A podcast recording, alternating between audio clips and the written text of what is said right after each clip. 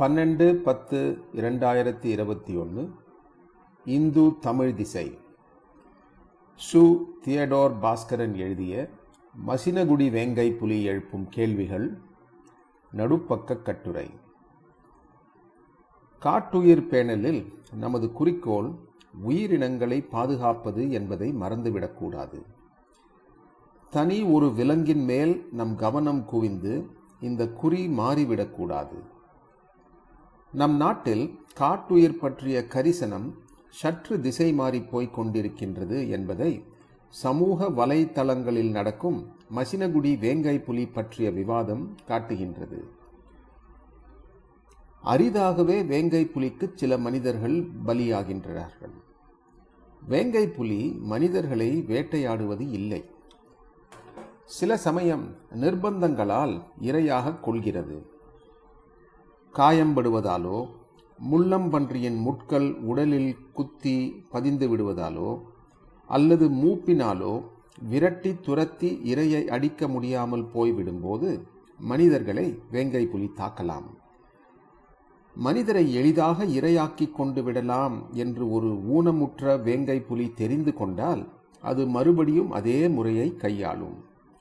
அதாவது அது ஒரு ஆட்கொல்லி ஆகிவிடும். அப்போது அதை கொல்வதை தவிர வேறு வழி இல்லை. ஜிம் கார்பெட் அவர் சுட்டு கொன்ற ஒவ்வொரு ஆட்கொல்லி வேங்கை புலியின் உடலையும் சோதித்து அது ஏன் ஆட்கொல்லியாக மாறியது என்று விளக்கியிருப்பார். அது மனித இரத்த ருசி கண்டு மீண்டும் மீண்டும் மனிதர்களை அடிக்கிறது என்ற கதைக்கு ஆதாரமே இல்லை. ரெண்டாயிரத்தி ஐந்தில் நிறுவப்பட்ட தேசிய வேங்கை புலி பாதுகாப்பு ஆணையம் நேஷனல் டைகர் கன்சர்வேஷன் அத்தாரிட்டி ஒரு வேங்கை புலியை ஆட்கொல்லியாக அறிவிப்பதற்கு சில நியதிகளை வகுத்துள்ளது. இரண்டாயிரத்தி ஏழில் இந்த நியதிகள் ஒரு சுற்றறிக்கை மூலம் மாநில அரசுகளுக்கு தெரிவிக்கப்பட்டன. அவற்றுள் முக்கியமானது தான் கொன்ற மனிதரை அந்த வேங்கை புலி இரையாக கொண்டிருக்க வேண்டும். ஒரு வேங்கை புலி ஆட்கொல்லி என்று தெரிந்த பிறகும் அதை விட்டு வைப்பது மற்ற மனிதர்களுக்கு மட்டுமல்ல வேங்கை புலிகளுக்கும் ஆபத்து என்கிறது இந்த சுற்றறிக்கை. இதன் அடிப்படையில்தான் இரண்டாயிரத்தி பதினாலில் நீலகிரியில் ஒரு வேங்கை புலி சுடப்பட்டது. அதேபோல் இரண்டாயிரத்தி பதினெட்டில் மகாராஷ்டிரத்தில் ஆவினி என்று அறியப்பட்ட வேங்கை புலி வெகுநாள் தேடலுக்கு பிறகு கொல்லப்பட்டது. அந்த வழக்கு உச்ச நீதிமன்றம் வரை சென்றது. காட்டுயிரை பாதுகாப்பதில் ஒரு முக்கிய பங்கு உள்ளூர்வாசிகளுக்கு இருக்கிறது. அவர்களின் நல்லெண்ணமும் பங்களிப்பும் இல்லாமல் அருகில் உள்ள காட்டில் வாழும் விலங்குகளை காக்க முடியாது. தங்களது கால்நடைகளை மட்டுமல்ல உறவினர்களையும் கொல்லும் வேங்கை புலியைக் கண்டு அவர்கள் அஞ்சுவது தவறல்லவே. வனத்துறையினர் இம்மாதிரியான பிரச்சனையை பல சரணாலயங்களில் எதிர்கொண்டுள்ளனர். சத்தியமங்கலம் காடுகள் புலிகள் சரணாலயமாக அறிவிக்கப்பட்ட போது அதை உள்ளூர் மக்கள் எதிர்த்தார்கள் என்பதை நாம் நினைவில் கொள்ள வேண்டும். சென்ற ஆண்டில் முன்னூற்றி அறுபது பேர் நாட்டின் வெவ்வேறு இடங்களில் காட்டானைகளால் தாக்கிக் கொல்லப்பட்டனர். ஆனால் கிராமத்து மக்கள் எவரும் யானையை சுட வேண்டும் என்று போராடவில்லை. ஏறக்குறைய நூறு ஆண்டுகளுக்கு முன் உத்தராகண்டின் இமயமலை காட்டில் சாம்பவாட் என்ற இடத்தில் ஒரு ஆட்கொல்லி வேங்கை புலி நானூற்றி முப்பது பேரை கொன்று தீர்த்த பிறகுதான் ஜிம் கார்பெட்டால் சுட்டுக் கொல்லப்பட்டது. இன்று கூட வங்காளத்தில் சுந்தர வனக்காடுகளில் ஆட்கொல்லி வேங்கை புலிகள் அவ்வப்போது தோன்றுகின்றன.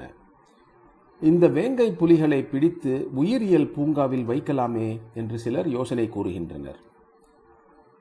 இதனால் காட்டுயிர் பேணலுக்கு என்ன லாபம்? வனத்தில் சுதந்திரமாக திரிய வேங்கிய வேங்கை புலியை மயக்கத் தோட்டா மூலம் சுட்டு பிடித்து அடைத்து வைப்பது அதற்கு மரணத்தை விட கொடுமையான முடிவு. உயிரியல் பூங்காக்களில் ஏற்கனவே மிகுந்த இட நெருக்கடி ஒரு விலங்கை கூண்டில் அடைத்து வைப்பது அந்த உயிரின பாதுகாப்புக்கு எவ்வித பயனும் இல்லை. பராமரிக்கும் செலவை பற்றி பேசவே வேண்டாம்.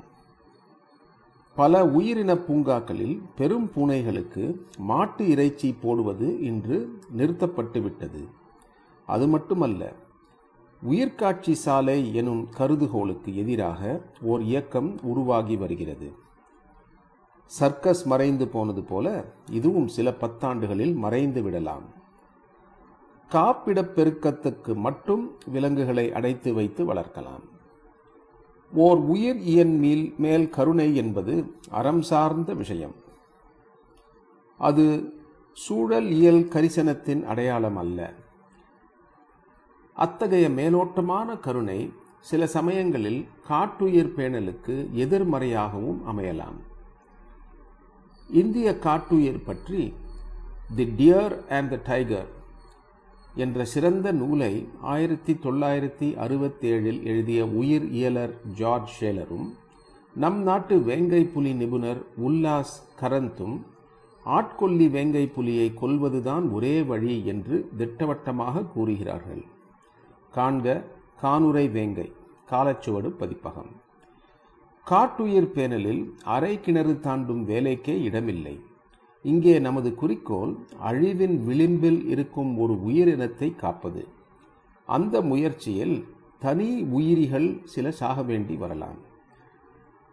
காட்டுயிர் பேணலும் பிராணி நலமும் கன்சர்வேஷன் அண்ட் அனிமல் வெல்ஃபேர் இரண்டும் சீரிய கருதுகோள்கள்.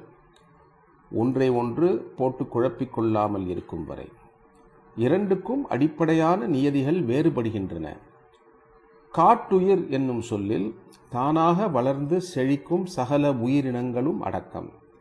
ஆனால் பிராணி நலன் என்பது மனிதருடன் இருக்கும் வளர்ப்பு உயிரினங்கள் சார்ந்தது. இந்த சித்தாந்தம் பிராணி நலன் பல நன்மைகளை வளர்ப்பு உயிரினங்களுக்கு செய்திருக்கிறது. ஜல்லிக்கட்டுக்கு எதிரான இயக்கத்தை நடத்தியதும் இதுதான். அந்த சித்தாந்தத்தை காட்டுயிர் பேனலில் நுழைத்தால்தான் பிரச்சனை.